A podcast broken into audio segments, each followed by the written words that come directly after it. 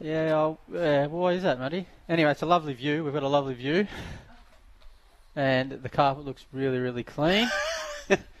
any, any, oh, Because Maggie's arrived. someone's here. Okay, yeah, he's there's trying another. to, it wasn't for trying us. to impress. Okay, and how's that going? For those who can't hear Matt, he's just shaking his head. But that's one favourite that hasn't got beaten today. Hey, uh, Weeks, it's been a it's it's been a tough um, start to the program for punters. It has. It has. Not ideal. The last race, the favourite went down, but looked very, very tired. So probably paddock job, you would have thought. Yeah, And then- one run two, ma- many yeah, maybe. you know, and, and it can happen. It can happen. But when that prize money's there, and you think the horse is well during the week, it's not until you get into the races, and then yeah, you see what pressure comes undone. And We've been talking about John McNeil's last two rides.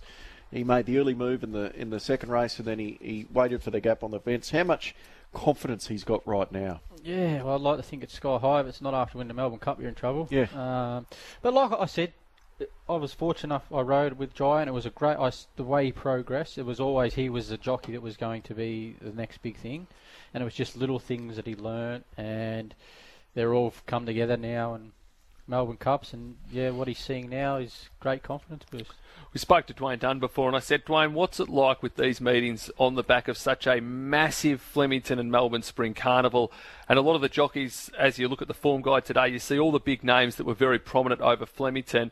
How hard is it to go back to the well? I know jockeys are used to getting up early and going around the country and riding hard, but on the end of something that must take so much out of you physically and mentally, how hard is it to get up for a day like this? Yeah, I think it's more uh, it's more physically. I would have thought this uh, this period because you've smashed your body pretty much, and a lot of the guys and the girls have got gone a lot lighter than they normally do for the big races. Um, but a lot of them manage it a lot now. A lot of them would have rode Stakes Day and then probably had that week off, and then I think it's a Friday night Moonee Valley they get back, so it's a little bit of time to regroup and have a little bit of a blowout and have some beers, and then again they would have rode on the Saturday, which was uh, Sandown, and then again a lot of them haven't ridden this week, and then you you pretty much target these meetings, so it's great prize money. So it's more managing your body and um, your mind, and then sort of just getting there to peak for these times. A little bit different this year because of the restrictions with COVID, even though it is opening up now. But do do you guys get together after Melbourne Cup week or after the Spring Carnival and go, you know what?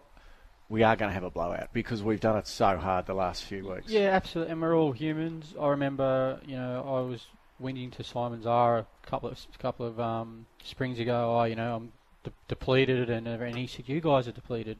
He said, "You should try being a trainer, having to deal with everything, not just train the horses, but then you've got a lot of owners to please." And I think everyone feels it. It's it's a big, big workload, and you know, you're entitled to have a blowout and be normal and enjoy yourself. That's what life's about. No doubt about that. Looking forward to your input throughout uh, the day. This is a, a tricky race of two rods. We don't know the exposed form that much, but from the barrier draws, is there is there a disadvantage, a severe disadvantage, to be drawn out wide? This morning when we spoke to you, you said you want to be near the fence with these babies, especially the clockwise. yeah, it's just very obviously. Most of these horses are trained in Melbourne and they're taught to go rail, but rail the other direction. So, like I said earlier, Ballarat Turf Club do a great thing and they, they present the track that you can have a bit of a practice go around there and have a trial.